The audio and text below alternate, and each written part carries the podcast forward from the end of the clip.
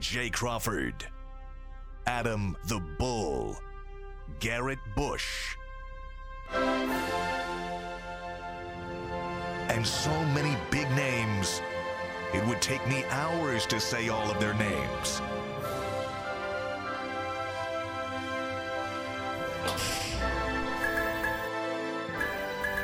The ultimate Cleveland sports show. Booyah! We're so excited for tonight's game. We slept here last night. That's right. We didn't go home.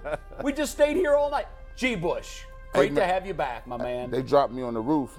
I mean, I parachuted down in here. We ready to go. That's you right. doing okay? How's the neck? Well, you know, day by day. Like You're most- playing hurt, aren't you? You know, you know, I, I'm all right. You know, we ready to go. I had to come back in here. You weren't going to miss game day. Nah, game day. We gotta get this win, bro. Yeah. We playing around. Absolutely. Yeah. We're going to talk tons of Browns. Trust me.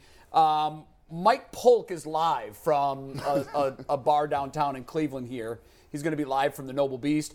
I'm not sure there's going to be any crazy tailgating going on this early. You don't I- think I would- so? No, no. Probably not. On my drive in this morning, I didn't see anything. I mean, it looked like a typical I don't know. I- Thursday after a morning The drive. highway was backed up though. It was. I couldn't figure out. I don't know what was just past East Nine. I had to get off at East Nine. right. Usually I go all the way, but Yeah, yeah, I. I don't. Maybe people are. You can't get into the Muni line No. until later. So I don't know what Right. was going on, but I had a hard time getting this. Yeah. I, I just, as I came in, it looked like any other Thursday to me. Right. It didn't look like I saw Shoreline large game. crowds building. I mean, I don't game, know. we're still, you know, nine hours from kickoff. true. But and I you, think a lot you know of how people, Browns fans like to drink. that- well, they love it. Yeah. Hydrate, bull. Hydrate. I mean, and do they got PTO like this? Like, I mean, today is a random Thursday. I think every person that works in Northeast Ohio should get a paid day off today. Yeah, I wish. Unless you work in sports. Anytime there's a weekday game, I'm for that. I do know Yeah. a lot of people that are going to the game. They're working.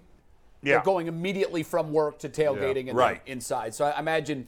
I don't know. We'll find out when we go live to Mike Polk. He's at Noble Beast. He's going to be there all morning long. If you're a crazy Browns fan and you want to get on the Ultimate Cleveland Sports Show, go to the Noble Beast. We have 10 t-shirts we're giving away too. We're, Mm-hmm. we're giving them 10 10 t-shirts. at- t-shirts going out from Mike Polk today. So well, that's the call to action. There it get in your cars, get on your scooter, whatever you have, and head down to Noble Beast. It's on um, Lakeside, right across from uh, from Channel Three, right Yeah. across from our studios. That's right. So it's on Lakeside. Great food. I eat there frequently. Great food. Get that And lunch. Of course, Go- go great beer take too. that early Hey, lunch. good burgers there. Yeah, early great lunch. burgers. Go Maurice in Clarett's going to be on the show. He's going to play no fence riding. Yeah. He's going to be here for that. And also, we're doing our pre written headlines. As I said, I know it's game day. We're diving into the Browns. We'd be remiss, though, if we didn't talk about the Guardians because, for my money, they clinched last night. For my Yes. money. They're now mathematically a 99.2% chance to make the There- playoffs. there's there's no busted coverages in baseball. Yeah, that's exactly there's no right. onside kicks in baseball. So I feel really good about this. I feel really good about 99.2. this. Um, if you watch the game, to me, my observation was from the very first inning when the, White Sox were booting the ball all over the infield, and the Guardians got two runs, which is their trademark. They score first, they put their foot on the opponent's throat, Yep. and they choke them out. It looked like the White Sox wanted to already be in their vacation homes. They Jay, I looked like told they were you. done. I told you right before we went on when Moncada didn't cover third the other night. Yeah.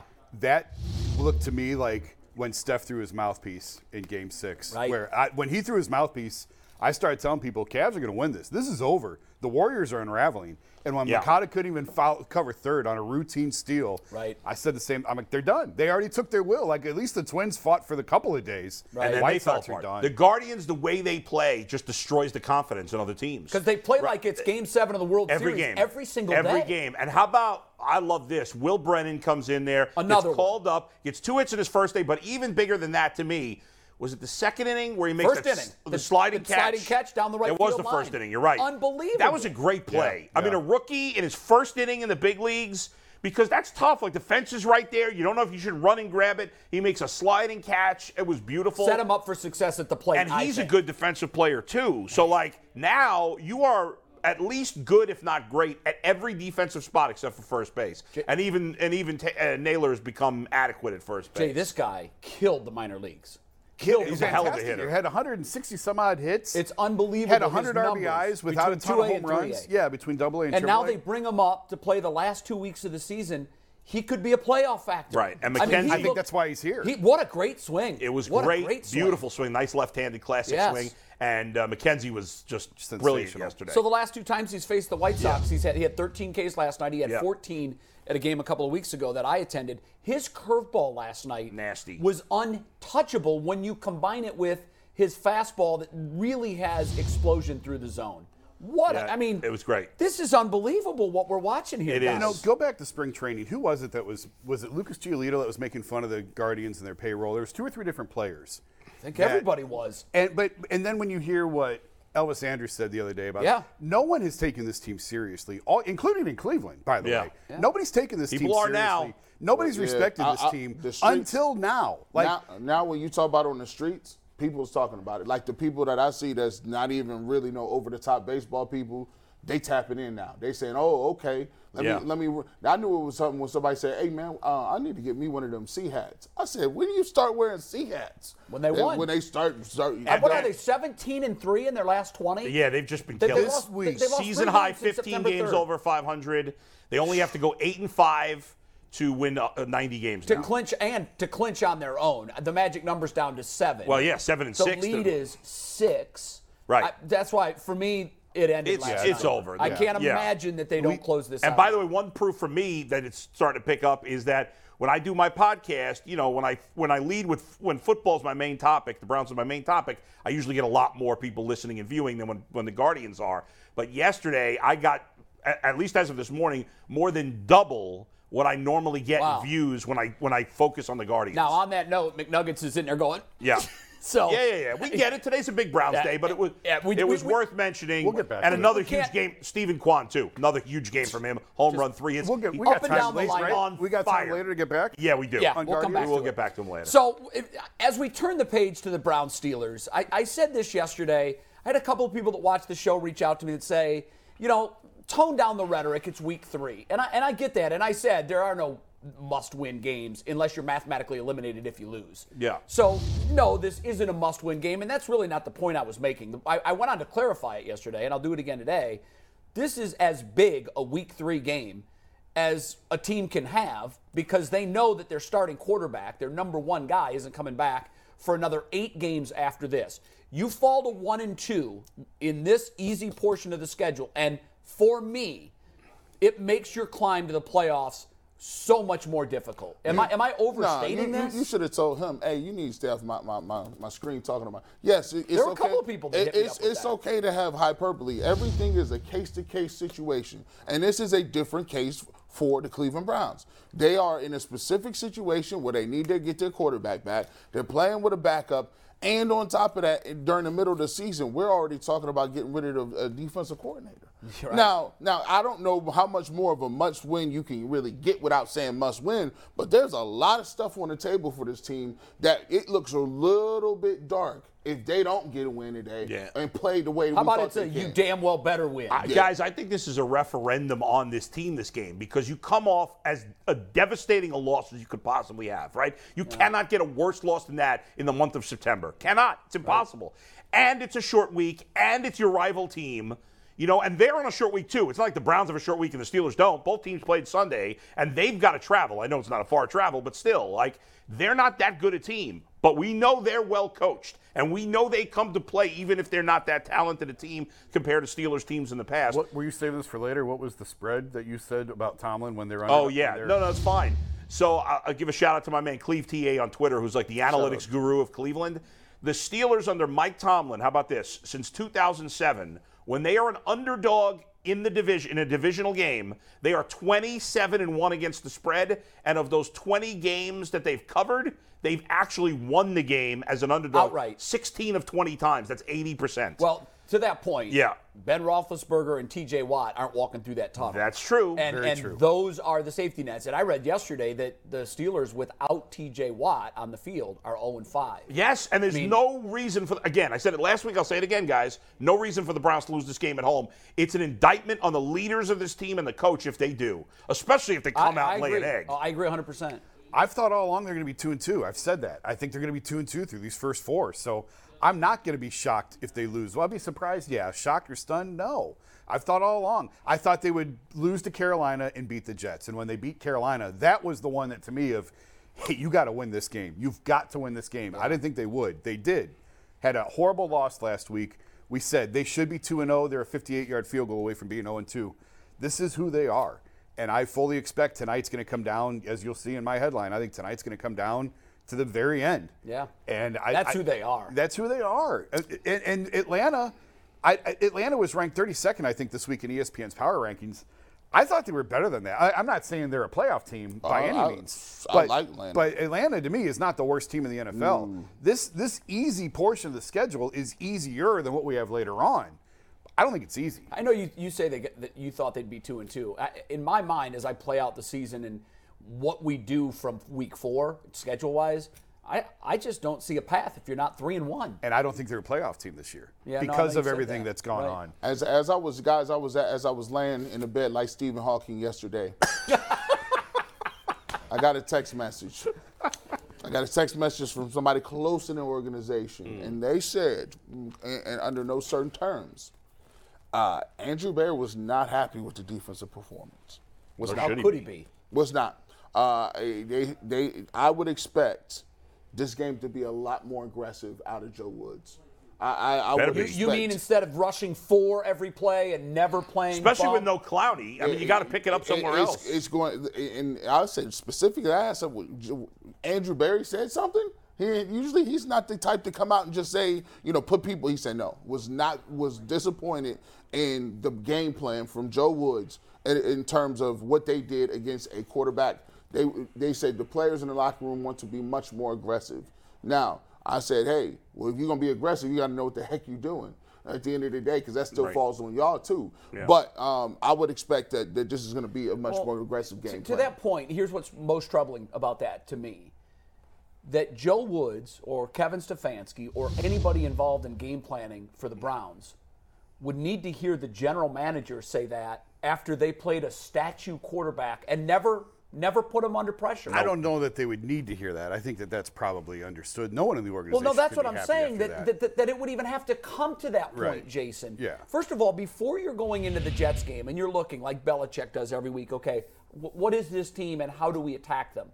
What Joe Flacco is is an immobile quarterback with a good arm. Mm-hmm. So what you can't let him do is stand back Get there in the pocket and pick his receivers, and that's exactly what they let him do. I thought we would come with exotic blitzes. I thought we'd come with safety blitzes, linebackers shooting gaps. I didn't see any of that. even when they were down, they never pulled it out. To No, Chambers. even Even- if- when they needed two touchdown drives, I thought, okay, now There's you no- ratchet up the pressure. I never saw it. I'm relying on I, Tyvis was sensational yesterday. That Oh, my was God. when I, when we Incredible. were done. I said I thought that was the best show that I have been part of here. I thought that was the best show because he was so good, diagramming and explaining why it broke down. I rely on Tyvis. He says he's a thousand percent certain they're going to have this cleaned up by tonight. Yeah. I'll take him at his word. He certainly knows this better than all of us.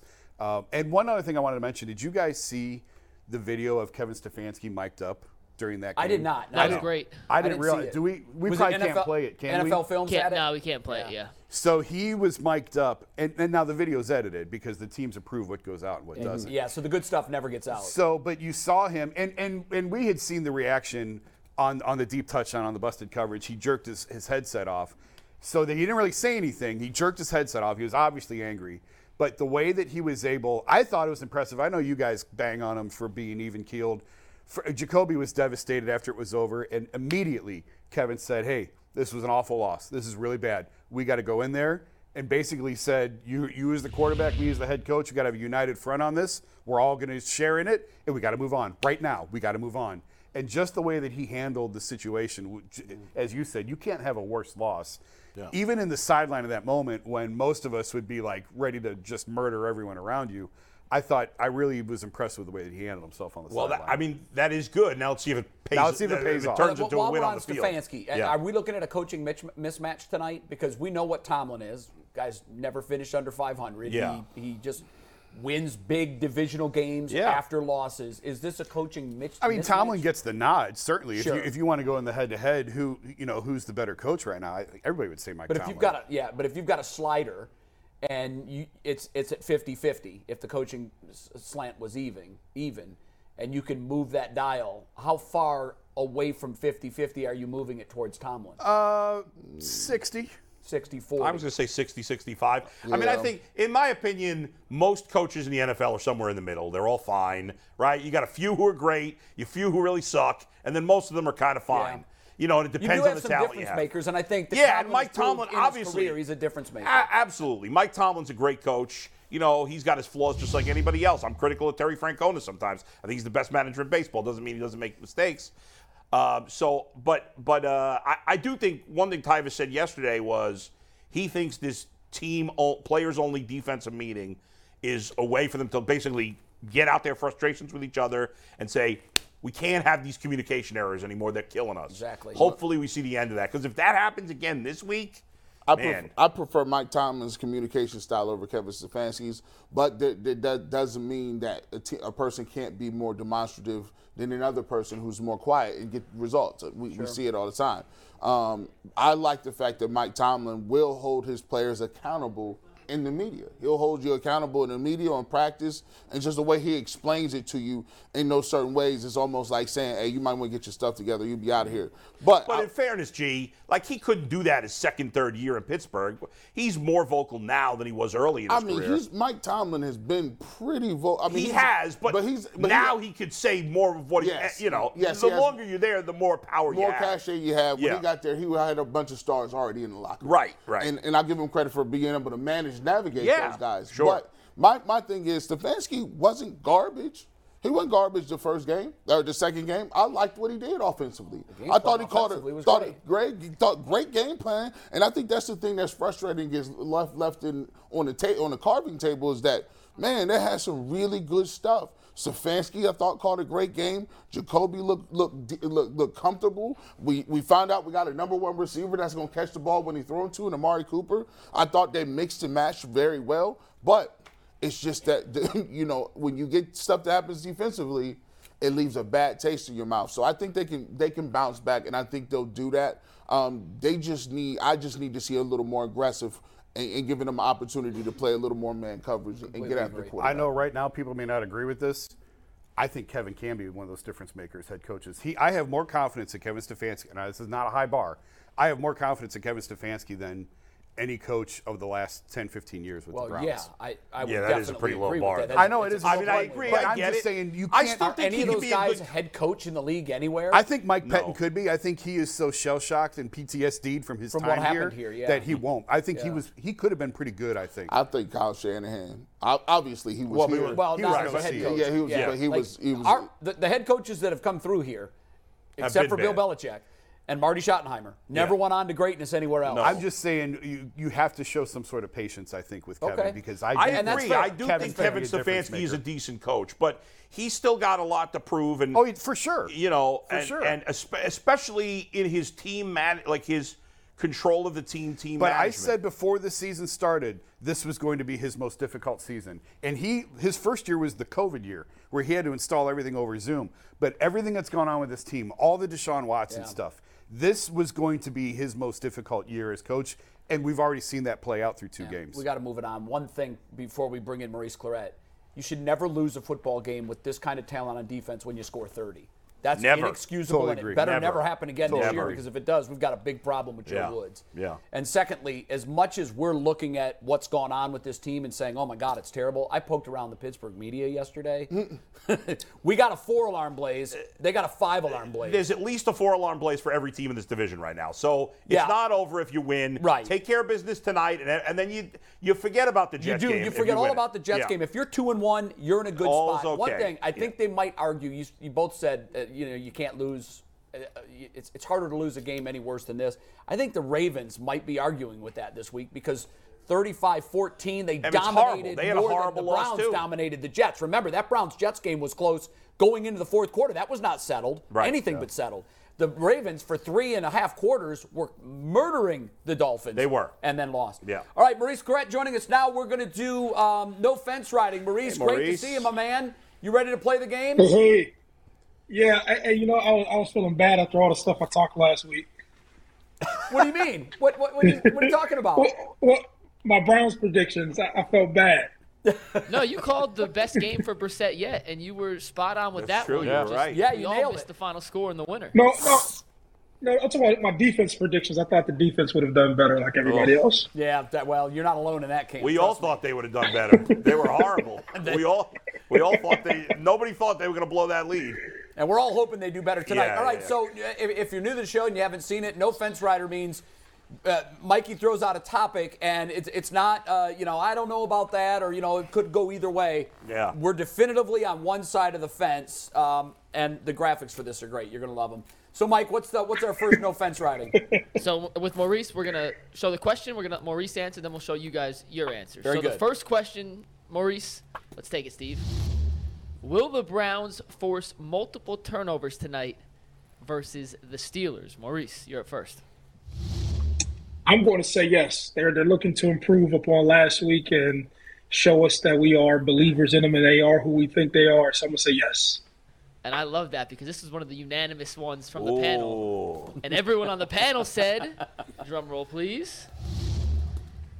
No. yeah, we all have PTSD on this team. I think they get one tonight, but I do multiple. too. Not Yeah. multiple. I mean, uh, uh, okay, I'm hoping I can prove all of you all wrong. Yeah. I'll, I'll brag about it on Twitter. the thing with turnovers is there. some of it's just kind of random. It is, You know, but, but you know what? You also Well, you force get- a lot of those. Yeah. you can get a sack and you can get an interception. It, it- like it's not hard. You know, well, you, you you can get a strip fumble, ball. yeah. You know, No, Yeah, but that's- sack fumble. Yes, my fault. Yeah. Maurice, to, Yeah. to G. Bush's point earlier that he got a text message from someone close to the organization that said Andrew Berry's not happy with the game plan from Joe Woods. And obviously, the element that's missing is any kind of aggression, any kind of, you know, defensive blitz schemes or bringing more than four. We haven't seen that, and I think that's what forces turnovers. Right. So we have to see a yes. defensive shift in philosophy if suddenly we're going to start getting all these I these hope turnovers. we see it because they've been a passive So, you- you defense. can- You, you can only imagine uh, the hell that they probably went through this week and, and uh, all of the expectations that people have for them and, and what took place last week. So, like, just as a defender, I'm just thinking these guys have to be saying to myself, like, it's obviously the game is the game tonight. I, I'm going out here, I'm going to cause a fumble during a sack or something's going to happen. I, one thing you'll find about find out about me, I'm just like the the eternal optimistic guy. I just I just always Yeah. I, got- I got like this eternal optimism. All right. All right, so I, I hope you're right. I hope your your sunshine and rainbows philosophy. I hear you, Gene. Remember, Maurice, Maurice, when I see them dudes start backpedaling at, before the ball is even starting there, they got their back turned like they about to fail. I'm like, we ain't getting no picks. You can't get no picks running running back playing cover three. True. They'll never jump routes. Backing I, up at the goal line. I don't get it, man. Mm. I, The no. great equalizer in this game, though, and why I went with this is one of the questions, is Mitch Trubisky. He may just gift you two interceptions That's true. at some point. That's true. He might. All right, Mikey. What do you got next? Yeah. What's number two? Number two. Last week we went with well, Amari Cooper, Schwartz, and Njoku combined for 100 yards. They got 101 total, all courtesy of Amari Cooper. So we're taking him out of the equation. Well, DPJ, Schwartz, and Njoku combine for 65 total receiving yards? Maurice, you're up first. We, we have to say yes again, but you know we have to say yes. You sure? You didn't see him? You didn't see short right there, dog. I no, I, no, I said we have to say yes. So okay, I'm assuming they'll play heavy on the run, and I'm assuming that they'll play heavy on Amari Cooper, which leaves everybody else to have an opportunity to catch the ball. That's what I'm assuming. You have to you, you have to you have to shift coverage to protect yourself from Amari Cooper, and you have to have some sort of run presence, which obviously you'll say, okay, it's old school basketball. Let, let's take Amari Cooper and minimize the run and make these other guys beat us. And you would have to believe that those guys are sitting in the locker room right now listening to this show and they can hear me right now. and hopefully that they prove us wrong. or hopefully they prove me right. I hope right. you. I hope you are right. So Maurice says yes. Let's see what everyone else said. Steve, we can take it full. I need one of y'all. You got them all. Uh, Maurice, Yeah, was, I- Maurice was afraid he was going to be living on an island for, for the first two I, I agree with Maurice. I think you know the Steelers are a- an aggressive defense, even without Watt. They're Yeah. going to try to be aggressive. That's their tendency. Which means uh, Brissett's not going to have the time to just wait for Amari Cooper because he, he was so focused. On, I think they're going to spread it around a little more. I think the Steelers defensively in the passing game will obviously be focused on Amari Cooper. And I think I, I, I don't think anybody, any of those three guys are going to have a monster game individually. No, Right. but that's I- not a high bar. No, it's No, not that's what I For when I three when I read it, I said I, I, my first thought was this question's just pathetic. I, it is pathetic. because because if you if you start thinking about it, it's Yeah. just 21 and a half yards. Well, I'm taking Schwartz completely out of the equation. I'm just looking at the Njoku and the two to DPJ. So I'm attention. 30 still from we have to average 33 yards. I need 33 I yards need apiece, my God. I need 30 from Njoku and about 40 from DPJ. I mean, that's not shouldn't be too much No, help for that's your number two not. receiver and your tight end. no, I'll tell you what, If you wanted to stump us, get it at like 85. Then I. Do you want to know how I came up with that number? yes. yeah. I took their total from last week, times it by two, and minus one. All right. They go. had zero, zero, and 33. I, well, I, well, I'm gonna tell you this. For me, I, you're not going. To, you're not going to see. You you you start. You're going to start not seeing backup Brissett no more. I think Jacoby Brissett going to be borderline starter starter material. More like what we saw Yeah. last week. You're gonna start seeing borderline starter material from not not 290, but I think you might start seeing them 229, 250. What are your indicators? What's that? I said, what are your indicators that makes you believe that? Oh, look, I just thought he was crisp. I thought he was. He was looked very efficient. he- I don't think he can play better than what he played against the Jets. I- I- I think do. that's the ceiling. I you do. think he can play better? No, I think he play better. I think he play better than you know why? Because he had a couple drops. Njoku dropped a rock. When he Well, he, but I mean, it's that's not on him. No, he right. put the ball in places, and Right. there were drops. He he could have been 25 for 20. He could have been statistically all better. he missing is is a is a predetermined shot play. If he can hit a shot play, all of a sudden, That's the only thing we haven't seen from the him. only really. thing we ain't seen. Did I mention this on the show? Yes, I think I said it off the air about being in the locker room and talking to Jacoby. Did I say that off the air? Was that anyway? I- go no, you, you no, no. I think you talked about it. Off, Hey, well, you- So yeah, so it, yeah, uh, I was in the locker room whatever day it was, what Tuesday I think it was, and Oh, yeah. I had not met Jacoby yet, like in a one-on-one setting. Yeah. And I had Oh, you didn't say this on the air, And yeah. I'd written, and you know, I've written multiple times. They should have gone after Jimmy G. I've said it on the show that I don't believe in Jacoby.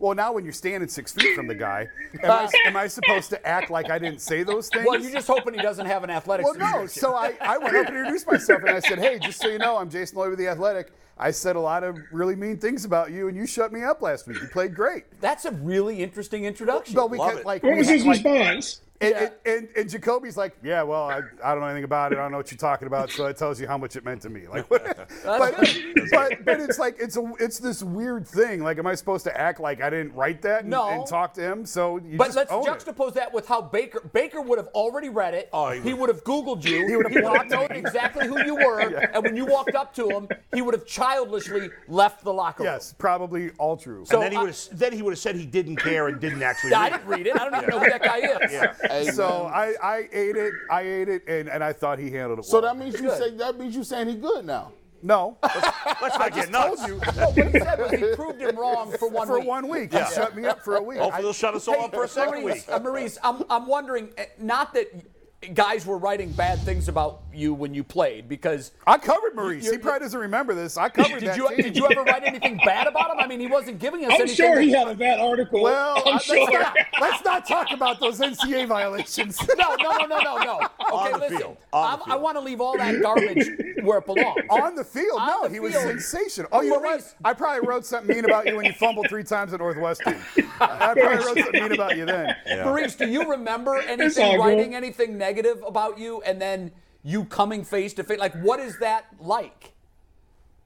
No, I, I, uh, the, the irony of all of this, uh, I've only had like uh, one, like the irony of full circle of life. So the the, the biggest article was uh, the one the one and done article by Gene Wojciechowski, Right, and right. um, Yes. it, it, it, yeah, that, that was that was one that uh, it wasn't portrayed like accurately, right? And 20 years later, he, he- he's sitting across me in my living room, and I said, "You know, I didn't want to do this because 20 years ago."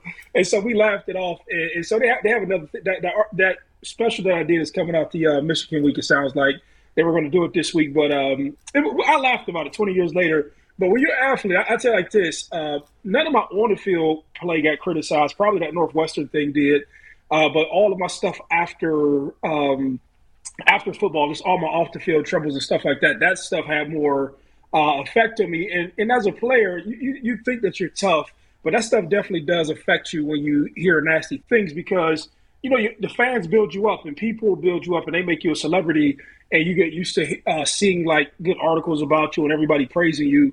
And then when somebody kind of like talks directly to you or gives you a different difference in opinion, you know, when you're young, you just don't know how to handle it, and it does bother you because you want, you know, everybody to be nice or to be favorable. So, you know, that, that guy probably seen it. Uh, but but also, I would say one thing that is a little bit different now: social media.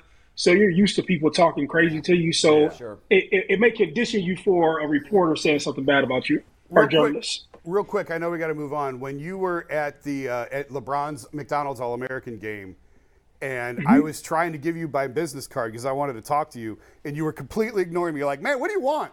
And I'm like, "Just call me, just call me sometime." And you took my card. You're like, "Fine, like get out of my way." See, and, pain and, and now, look, and, and look, and now we're on the show together, right? Who could ever see that coming? And you know what? Just to prove to everybody that that, and I think if you've watched the show, you know him that Maurice is a great guy. That Yeah, might have been a one-off. When uh, when my son was jumping in the Big Ten championships at at Spire, Maurice saw he was in Columbus and he saw that, that the meet was coming up and he said, "Hey, what, what are the details? When and where?" And Maurice got in his car, drove from Columbus to Spire. It's a couple hour drive. That's incredible. And he sat there in the stands. And for my son, I have to tell you, you knew that because he told you after the meet. My son was like, "This is the most surreal thing that's ever happened to me." Maurice Clarett was my hero. Yeah. And now he's in the stands rooting for me Yeah. at the Big Ten championships. That's awesome. That was Very that was a pretty cool thing, and he didn't have to do it. That's the kind of guy he is. He does a lot of stuff like that. All right, what's the next uh, next up on the fence riders? We are done with the unanimous. We have all split decisions Oh, moving good. forward, so nobody will be on an island. But question number three: Will the Browns allow a passing touchdown of at least 29 yards tonight against the Steelers? Maurice? Yeah, By the way- I think he stole the Go ahead. words out of my mouth. yeah. yeah, I would say I, I, I, would- believe they'll do it. Unfortunately, uh, wow, not all rainbow and sunshine. By the way, can you bring up the fence Yeah, riding I'm picture not- again for real quick? I just had an observation I wanted people's take on. Yeah, give us one sec. We'll pull it back up. For the briefest of seconds, when I saw the cur- the picture of us all in there, I thought Tyvis was Tristan Thompson for the for like half a Yeah, second. yeah, he got, he got a little twist in there. like a half a second. I was like, why is Tristan? Oh no, it's Tyvis. It's, That's a a good little, it's a little T-top in that. And Brad's still looking for his glasses. Sorry, Mikey. Uh, go ahead. All right, so, So Maurice says yes. yes. Two of you also say yes. Let's see who he agrees with. G and J. oh wow. Oh, the tag team, right? Nice wrestling. on there. And look at the nasty boys. That is the best name yet. oh, that's so good. The next T-shirt comes Oh with my CSS. God, that's great. Yeah, I mean, Mitch Y'all are wrong. Trubisky, to me, first of all, I, you know, yesterday Brooke Pryor said their offensive line's been a little better than they expected, but Yeah. it's still not very good, just not as awful as they thought.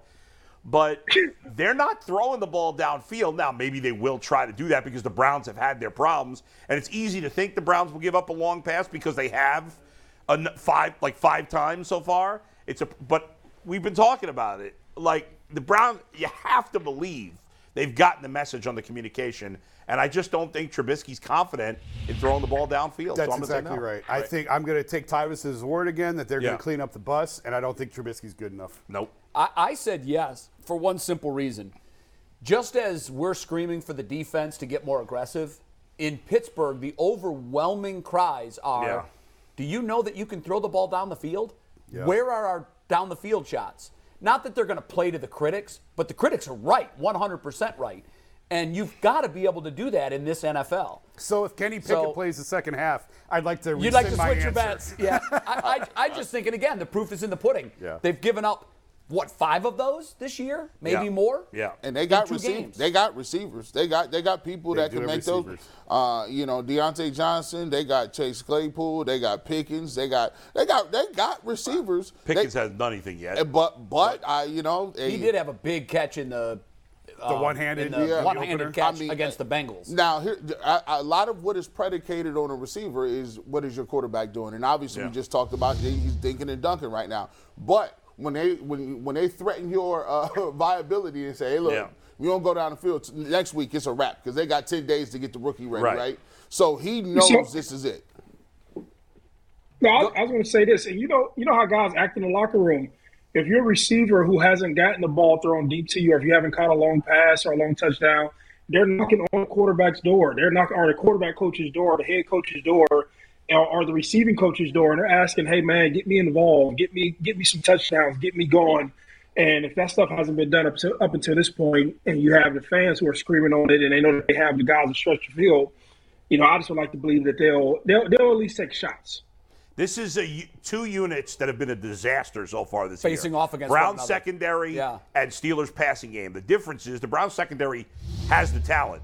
The Steelers the Steelers passing game has the talent at wide receiver, but I don't think they have it at quarterback. Yeah, but you know, we said that going into Carolina, and we said that going did. into the Jets. We so certainly did. We'll find out for sure. I mean, you know, This is true. We, we think that the Browns is true. I defense is going to shine. I said there. last And week the they should pitch keep saying, no, no, no, No, this no, time right, they got right, it yeah. fixed. This Yeah. time they If got they- it fixed. if they don't if they don't do their thing today, I'm, Oh, I'm starting to my re- I'm, I'm starting to rethink if you good or not. Mm. I'm gonna just have to go there. All right, number four.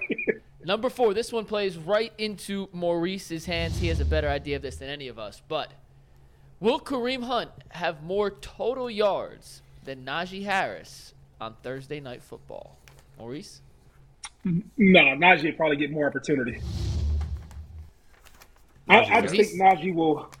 Yeah, he'll ha- he'll have more opportunities to touch the ball and to perform, and they'll lean on him more to to loosen the pressure on the quarterback. So Maurice says no, and he agrees with three of you.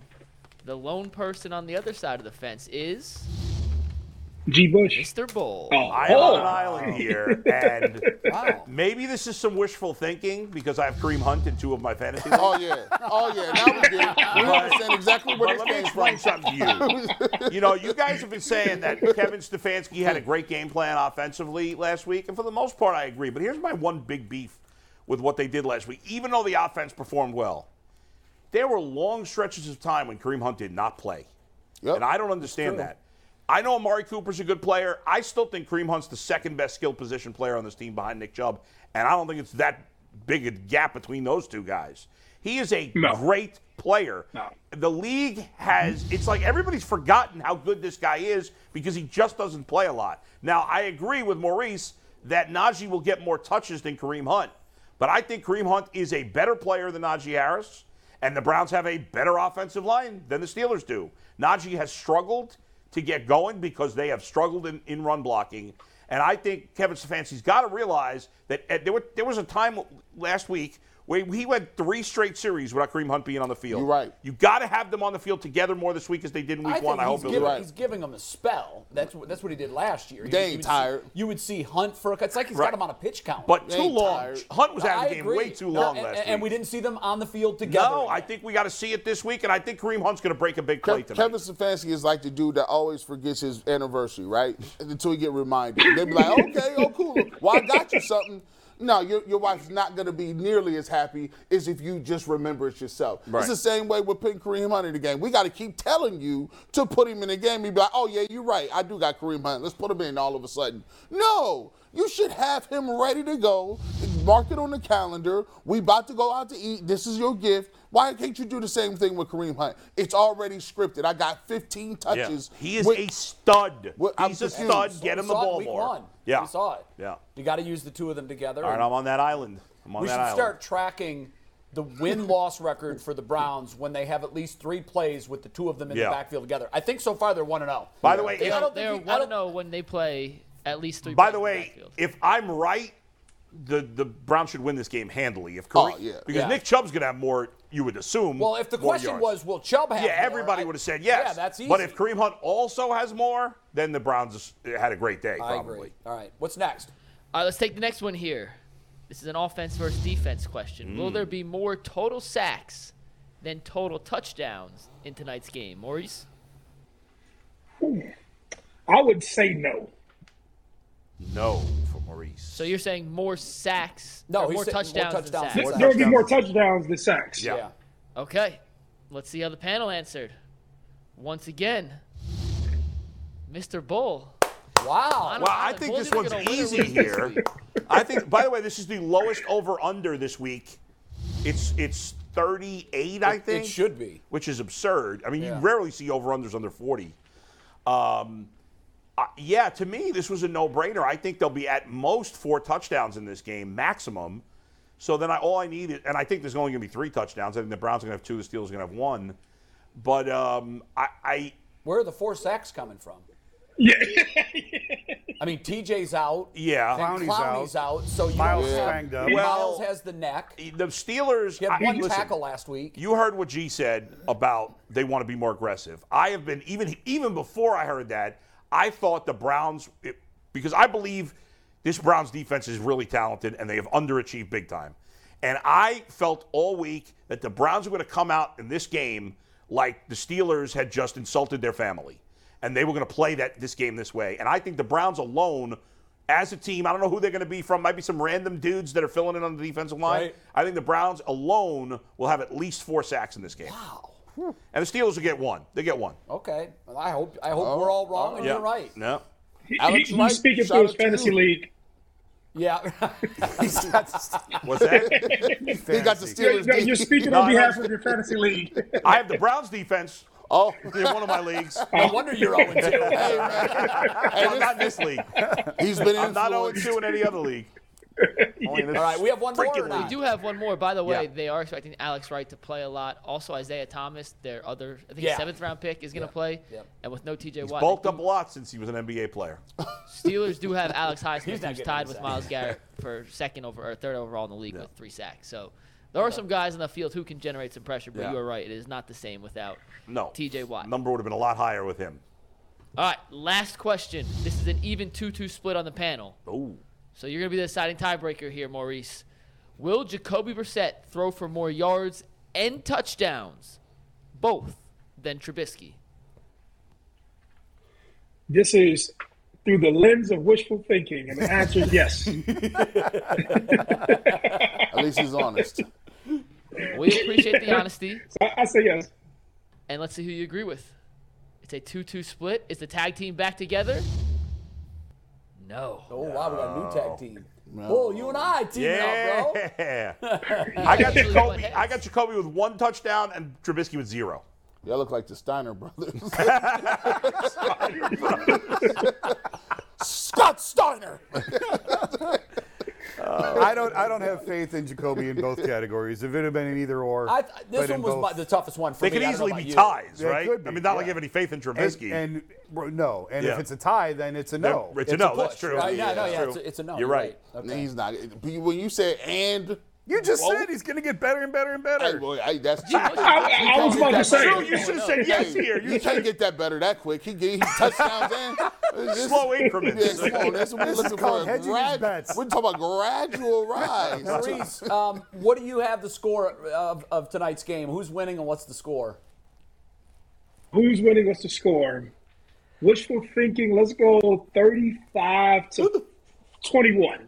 Whoa, Damn. 35. And so, no, look, so Eight I- I- I- touchdowns. no, I'm, this is what I'm trying to tell you. I'm Yeah. hoping. This is my hope.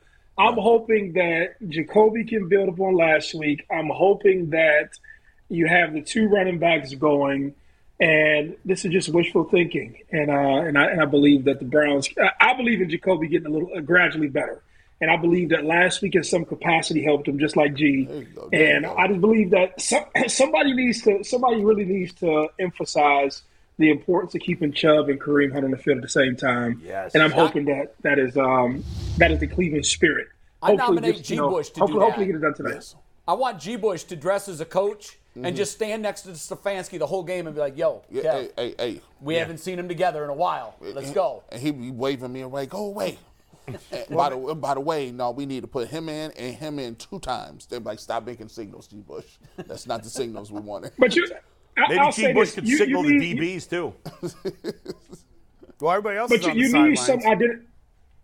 Go ahead. Sorry, Maurice, You, go you need ahead. an identity. I, no, no. I, I'm just saying you need an identity with with something on offense. Everybody has to have some identity, and the coach has to say Jacoby isn't the long term uh, solution, and so we need to build around these guys in the backfield. Those guys are more durable. You know what you have with them, and offense should be ran through them. Um, and and that's how you open up and loosen things up for Jacoby. And I would I would do that. That's what that, that's what if, if I know my quarterback doesn't have a strong arm, I would make the most immaculate, you know, 15 and under yard game with the pieces that I have, and just say, hey, you're going to drive down the field. I'm being serious, you know, because you can you can throw slants, you can throw dinks and dunks, but you know, we we seen we seen that he just doesn't have the the, the arm power. And you do this in preparation for uh, Deshaun to come back. This is just my opinion. Yeah. And I would make a sale to Kareem Hunt that, hey, man, you see that you may be a backup, that, but I'm going to get you involved in the offense and wait on Deshaun Watson to get here. But I wouldn't be trying to build anything around Jacoby. You know, uh, I think Amari Cooper knows he's going to be here and he's going to be a possession receiver and he'll get, you know, what he get. But you, you have to have some identity. But searching everywhere for this identity outside of like your two best players or two most impactful players is like idiot stuff to me. Um, just my personal opinion. No, I, I agree. It stuns me that, that Kevin would have two tight ends on the field together.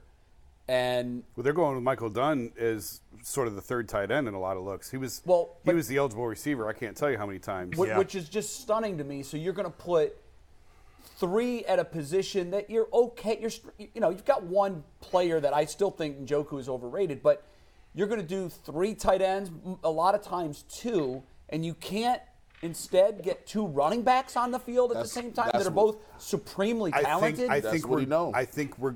uh, It's not what he knows. He's going back to you have a quarterback in the Baker Mayfield mold that you're trying to give max protection to in Jacoby Brissett. You're trying to. He, he doesn't move well. They had they did not get him on the ground last week, but Jacoby Brissett is not very mobile. He doesn't move very well. And I no, think but I you're also trying to wouldn't say he's your- immobile. I wouldn't put him in that category. But they got a good enough offensive line. I don't know away- how many guys do they need to block. Let's Well, go. Get rid of the ball. We saw it last last year with the three tight end set. how but many if you times they get ran the ball to Kareem Hunt quickly or Nick Chubb quickly, you don't need I'll to be curious to see. Watch Michael Dunn and listen how many times they say. I think it's 68. 68 is an the- eligible Well, receiver. when I listen, you know, it's, a lot of times you can't hear it on TV, but if you pipe the radio sound Yeah. in, you hear it very clearly on the radio when they announce eligibles. And what I mean, you heard it all through the game There was a- last week. there was probably seven or eight plays Yeah, I mean, I, it was stunning to me how much you could hear And I wonder being reported. I wonder if there's a play in there where it's a pass play to Michael Dunn. See now, now see. Uh, we haven't seen it yet. But it's in there. And it's gotta fine if you there. do it once in a while. If but you said if Maybe you they're saving that for a goal line in a Yeah. big game. if Yeah. you saving Michael Dunn out of the backfield and that's your No, big no, hit- I know. I'm just saying. the surprise play, the two point conversion. Come on, field goal. come on, if you're, Maurice. going, if you're going to three, no, no, no. If you're going to three tight ends and you're using them as your third tight end, after a while it becomes white noise. 68's eligible. 68's Sure, eligible. yeah. You can catch them one time. But how about we do it less often Yeah. and have Kareem I would rather have a two backfield set than a three tight end set all day long Yeah. because it's not like one of those two guys can't help and protect. right. And That's for, true. And, and for, for me, I just I've seen it way too often. I've seen it a lot when I played the game and playing with different coaches.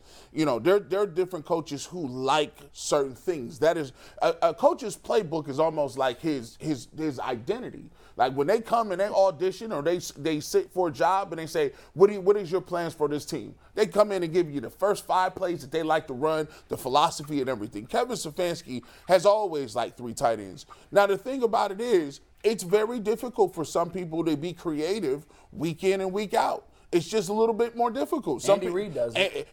And it's- that's creative, right? Everybody can't draw pictures. Some people can only do crayons. Some people can only do uh, uh, impressionists. Some people do oil painting, watercolors, all of that, right? But they still can draw. They still are artists. Even but- if it's stick figures. Yeah, even if it's stick figures. Now, hold on. I don't want to become the Can I Stefanski apologist here, but look at who he's had at quarterback since he's gotten here. Yeah. He's mm-hmm. had to build his system around limited quarterbacks. There's a reason they didn't have three tight ends on the roster when they signed Deshaun Watson. They didn't plan on it being an 11 game suspension, and they didn't plan on having to go back to this. Mm-hmm. He's building his system around what he has to work with. I'm telling you, when Jacoby's gone, when Deshaun's back there, you're not going to see any three tight end Well, sets. I hope not. Well, for me, I think you, You won't can, need it. You, you, No. can, you can get rid of the ball if you got Kareem Hunt and, and, and Nick Chubb in the backfield. Like Bull said, you can get Yeah, rid of the ball. get it ball quickly. I think he's done an incredible job with misdirections and with with scheming and scheming. There's guys open all over the field. There, there was last year. There is Well, I- again this year. You have to have a quarterback who can get it to him. Go ahead, Maurice. No, I- I'll say this, and I've seen this plenty of times, and everybody else has seen. A, a lot of offensive coordinators, uh, they, get mixed up into campaigning for different jobs. That's what I say, right? So I, I remember. Now I don't. I don't want to say any names. You, you would find coaches who their whole goal would be, uh, let me, you know, let me rack up yards, or let me play this stat game amongst other teams to campaign for a different job elsewhere. And instead of saying, hey, these are the pieces on the field, nobody, nobody likes to low and slow play, but football at the end of the day comes down to matchups.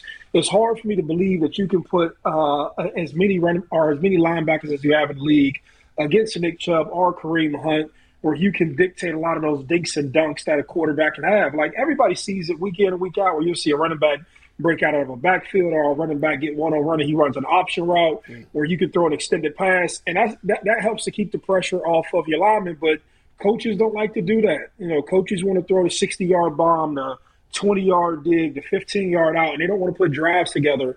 But that is like when you have that sort of team, it comes down to just having these just these longer sustained drives and swapping personnel in and out. And so I don't know. I just um, I've I've always had um, I don't know. When you're in the locker room and you hear from these coaches and you kind of see like they that they'll be blank towards their personnel and and they'll be pushing their mission more than the team's mission. Even though that sounds crazy, I've been a part of teams who who, who do it and who does it for other ulterior reasons to try to look for other jobs and they want to pad their stats and all that other stuff. So yeah. I don't know. That's my little two cents about it. And well, I'm pretty sure hey, more people feel that way we have already called First Energy and we told them to get some backup fuses ready for the scoreboard. 35-21. Yeah. Uh, that, that, I, that would be cool. I, I, hope you're, I, hope you're, right, Maurice. Enjoy the game tonight, yeah. and we'll see you next week. Yep. All right.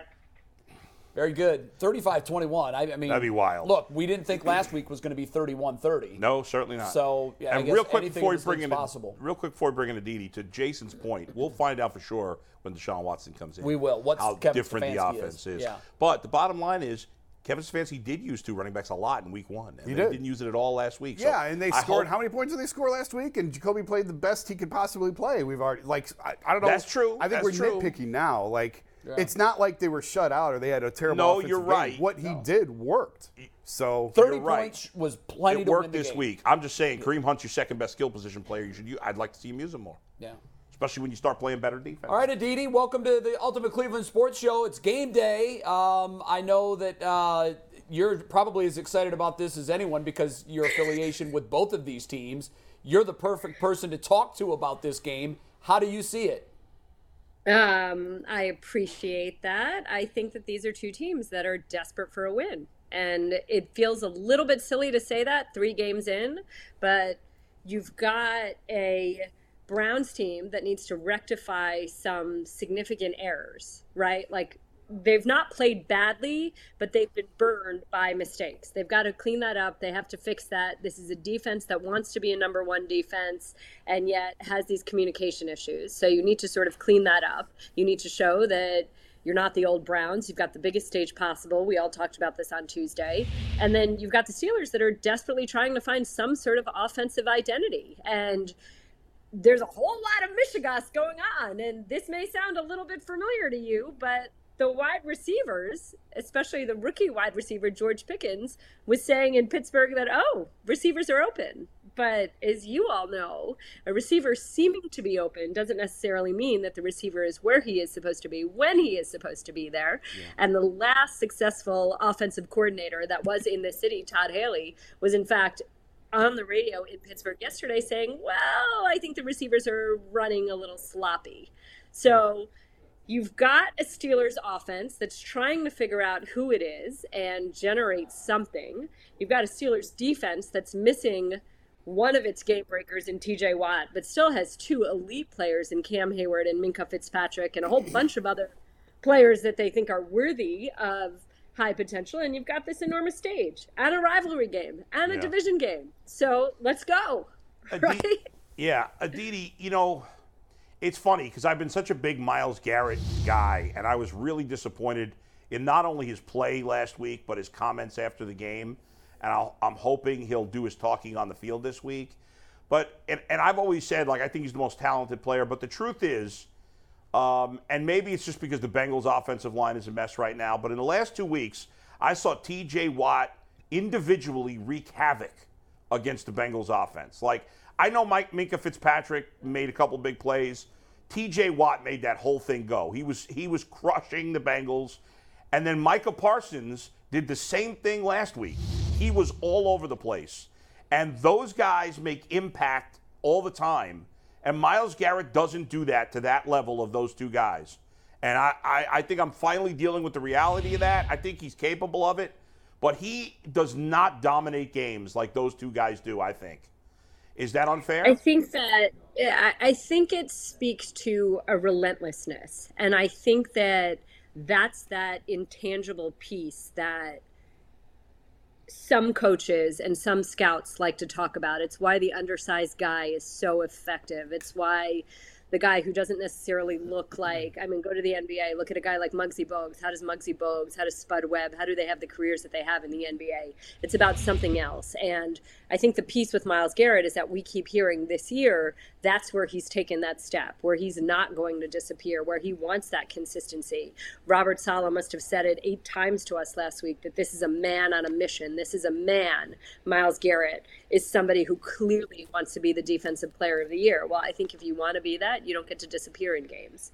And even if four hands are on you at all times, which is what mm-hmm. the Jets essentially laid out as their focus and basically did on Sunday, you've still got to figure out some way right. to make that go. And I think that Jadeveon Clowney not playing, of course, is a big deal. You know, they love to call themselves Batman and Robin. This is the game of football. It's about puzzle pieces. It's what attention can be drawn elsewhere. But look, people said that TJ Watt wasn't going to be anything without Bud Dupree.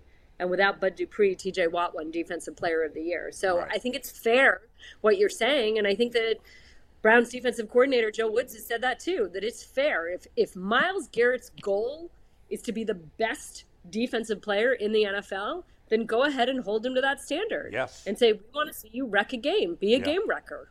Well, fans I think did it's that. fair. Fans did hold him to that standard Sunday, and, and he didn't like it very well. Let me ask you this. I, I just uh, we're I'm looking at a report from Heavy.com that says Ndamukong Suh wants to sign with a contender, and that there are three to five teams that are expressing interest, and one of those teams is the Cleveland Browns.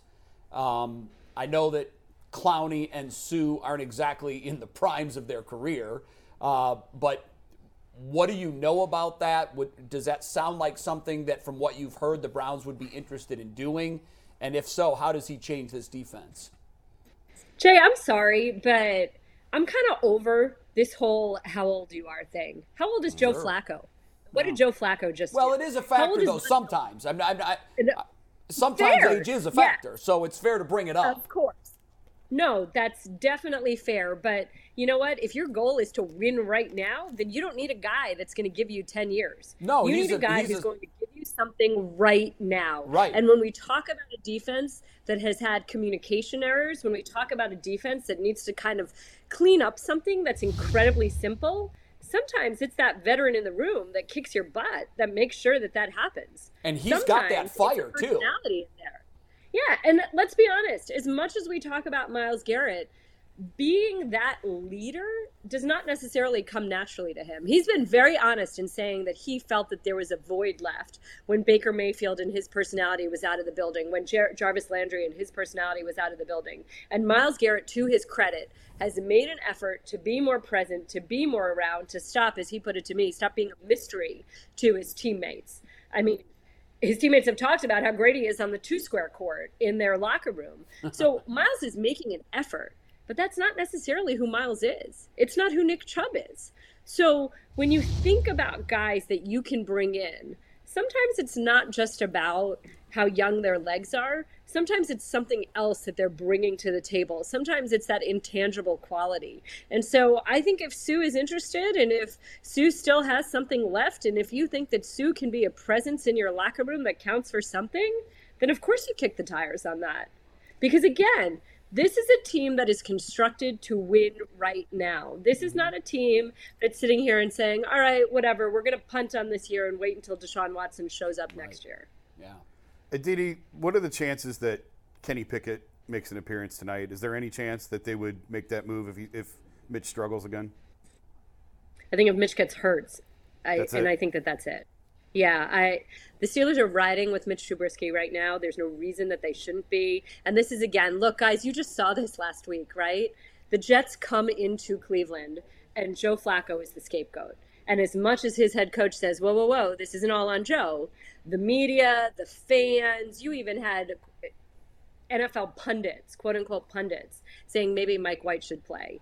And because we have the benefit of having these private conversations with the coaches, we knew that internally the Jets were not at all even remotely considering Mike White. Mike White did not take any extra snaps last week in preparation.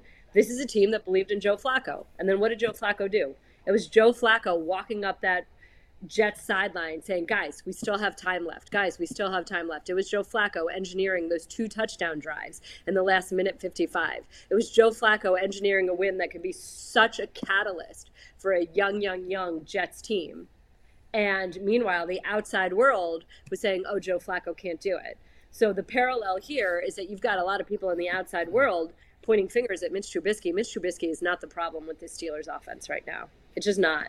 The Steelers should try to run the ball, run the ball, run the ball with a little bit of authority, run the way Nick Chubb runs the ball, run the way Kareem Hunt runs the ball. I know that that's way easier said than done. I'm sure Mike Tomlin would love to have the Browns offensive line and Nick Chubb, even Kareem Hunt, if that was the only one he had, whatever. But the Steelers have a lot more offensive issues than Mentor Ohio's Mitch Trubisky. So then is So- Matt Canada in trouble? I don't know. God, you know what? This uh, it's funny because I was talking to somebody who's on another team around the league in a front office today about Matt Canada, and of course, you know Matt Canada had one great year as the Pitt offensive coordinator, which of course happened in the Steelers' backyard. Matt Canada was instrumental in helping Mike Tomlin's gun son, sorry, Mike Tomlin's son, get a scholarship at Maryland. Um, so there are ties there, but again there are many, many, many, many, many great traits about Mike Tomlin. I am not going to join the chorus of questioning the coach that Mike Tomlin is. But one thing that I do think is fair to bring up when you talk about Mike Tomlin, it's his coaching tree. And who has Mike Tomlin hired that has then gone on to great success?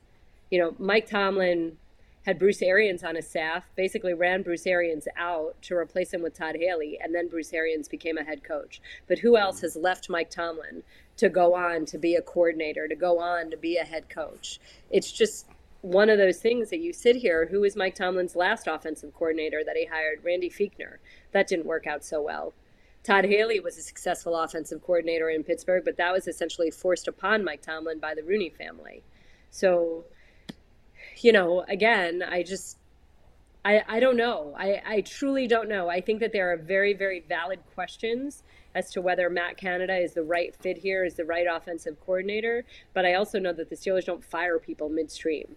That that's not the way that Mike Tomlin operates. So I don't know that he's on the hot seat. I also think it's a little bit silly. We're two games in. Right. You know, we're, we're two games That's in. true. And nobody's run away with the division just yet. So you do have an opportunity to turn things around. Yeah, and I nobody's think it is playing fair. well in the division. Hell, they're tied for they're all Yeah. tied for first Nobody's- except Cincinnati. Yeah, nobody's playing Well, well. since you talk about Canada, let's let's you should go over here to the defense. What are your thoughts on Joe Woods? Eh, same thing. Scapegoating, I think, a little bit. I, I like, you know what? I like Joe Woods a lot. I think that Joe Woods is a very good teacher. I think that Joe Woods designs things well. And I think that, you know, you don't need me to say this. I think everybody said this. I think Tyvis Powell said it really well as well. This is as simple as communication. And uh, I can't, you know, guys, I've said this so much. I I really apologize if I said this on Tuesday. I can't remember if I said it on the radio in Pittsburgh, if I said it on our show on Tuesday. But this is a defensive secondary that really prides itself on how well it knows each other. And as you know, I was in Berea all camp. And whether it was John Johnson or Grant Delpit or Denzel Ward, every single one of them was telling me how well they communicate, how big of a deal it is that they're in year two together, that there aren't new pieces, that Greg Newsome is in year two, that Grant Delpit got so much time, that you know, Denzel, John Johnson, that all these guys have been together, that MJ Emerson is so in his books and is seamlessly fitting in. And everybody keeps saying that knowing each other, knowing what we're thinking, knowing what we want to do is a big deal. Okay, fine, but sometimes you just need to say it. It's ridiculous. And you might assume that this is what Denzel Ward is playing. You might assume that this is what Greg Newsome is doing, but it takes exactly three seconds to say, hey guys, this is what we're running. Hey guys, this is what I see. Just get on the same page, just confirm it. And, you know, I, I said this earlier in the week. Last year, that Bengals secondary was playing so, so well. And Jessie Bates, the safety, said to me, if you don't see us talking to each other, we're in trouble. Like that Bengals secondary, every single Tuesday, which is supposed to be a player's day off, was coming into the building, players only, watching film together, watch eating chicken, and just talking. Hey, this is what I see. This is what the corners see. Okay, the safeties are saying if you do this, this would help us. Over communicating. And despite that, you still saw them talking on the field every Sunday non-stop. So why aren't the Browns just talking? It's that simple. Just run out on the field and say, okay, this is what I see. Well, it better let's see happen if this that week. cleans that up. Bet- It better happen this week. By the They'll be way, paying attention, right? Just watch their mouths. Do you see their mouths moving? Yeah. It's by that the way, simple. uh, the- Go ahead. sorry, I keep interrupting you. Go ahead, finish up what you're saying. No, no, no, no. I just was Okay. saying that these are unbelievably talented, athletic, wonderful guys. They're not getting beat. I mean, sometimes you get beat. That's the nature of the game. But you're not regularly seeing them being shaken or being beat. You're seeing blown coverages. Blown coverages are about communication. Period. And that's to me, all that's that it is. to me, it's even worse though because they have the talent. There's no excuse for this. A lack of like, if you don't have the talent, that's at least an excuse. What am I going to do? I'm it not good happened in enough. Carolina, you thought it would have been cleaned up. Yeah, it's happened like, two weeks in a row now. If this doesn't get cleaned up by Yeah, this but you know week, what, Jay? Sometimes that that's the hubris of it, right? Yeah. Like you win, so you don't take it as seriously we as you about that. possibly Yeah. should. Yeah, it until you lose and, and you hate that because Yeah. again it's twice it's a trend you know it's not just okay a one-off agreed but you know you ha- it happens in the preseason you're like ah it's the preseason we'll clean it up it happens in a game but you still win you're kind of like oh well we Right. won okay Now you Well, felt the lost. pain. now it cost you a game Yeah. so now you can't brush it off Do you have a sense how this one plays out? Do you- I mean, do, do you feel like one team is going to fix their woes over the other tonight? I just think that the Browns' issues are more fixable. I think that the Steelers have deeper issues, have some bigger problems. I think that we've seen the Browns do what they need to do and then not do it. But again, as we're saying, it's sort of fixable. So we know how talented the Browns are. We and lost in all of this, by the way, also is how well until that last interception, Jacoby Jones, Jacoby Brissett, sorry, Jacoby Brissett played, and the connection that he and Amari Cooper had. And this is now two games in a row that Amari Cooper has been uncoverable. I mean, you just can't cover him. Right. So I think all of that bodes well for the Browns. The only caveat with the Steelers is Mike Tomlin. The Steelers come up with, I mean, look, the Steelers didn't play run defense worth two cents all of last year. They had one game in Cleveland that their run defense needed to show up, and it did. And I get it. Nick Chubb was coming off injury. He wasn't 100%. But the Steelers played a black and blue game when they needed to play a black and blue game last year, and they beat the Browns when arguably they had no business beating the Browns. So I think that that's just sort of the idea of a rivalry game. That's what the AFC North is. It takes me all those years back to when the Steelers needed a win in Baltimore to make the playoffs. The Ravens were like a three win team, and Ryan Mallett and the Ravens beat the Steelers. That's what the AFC North is. So Yeah. I think all signs say that the Browns right now are a better team, that the Browns are at home, that the Browns have this major moment to rectify what happened on Sunday. The Browns, in theory, should be favored in this game. But this is what the AFC North is. Yeah. This is what the Steelers are. This is what You're a right. rivalry is. Yeah, you're right. And, and to your point, the, the Steelers have won 60% of their AFC North games that they were an underdog in. 60% of them that they were an underdog since 2007. So That's what Tomlin does. Yeah. Aditi, thank I- you. I- again, it's certain, you know, it's um like go back to that Ravens game on Sunday where they lose a lead, where they just kind of fall apart. Oh. And that to me was so jarring because I can't tell you another time that a John Harbaugh team did that. You know, like it's just the nature of the Ravens. Sometimes the Ravens don't have enough bodies. Sometimes the Ravens just aren't good enough. But the Ravens don't fall flat. The Ravens don't just fall apart. That is out of character for the Ravens. Similarly, when I think of the Steelers' character, they fight. They fight in AFC North games. Now, Mm-hmm. Unfortunately occasionally, true. they're completely, totally What's our, flat. what's our character? F the Ravens, F the Steelers. Can we say that? Yes. You just did. Do you say that about the Bengals, or you don't say that? No, about I'm a Bengals fan. Why would I say that about a Bengals? All right, fair. Now, so don't if the. Ravens No, I- I don't think quit- the Browns are trying. Jay, I think that's a really good point. I think the Browns are really trying to forge their character and show who they are. Right, 'cause And we I don't think that what they did Sunday is the character they're trying to shuck. Yes. They're trying I- to shock that old same old Browns. Yeah. and they uh, sadly embraced it. Hopefully, uh, that's a one-off.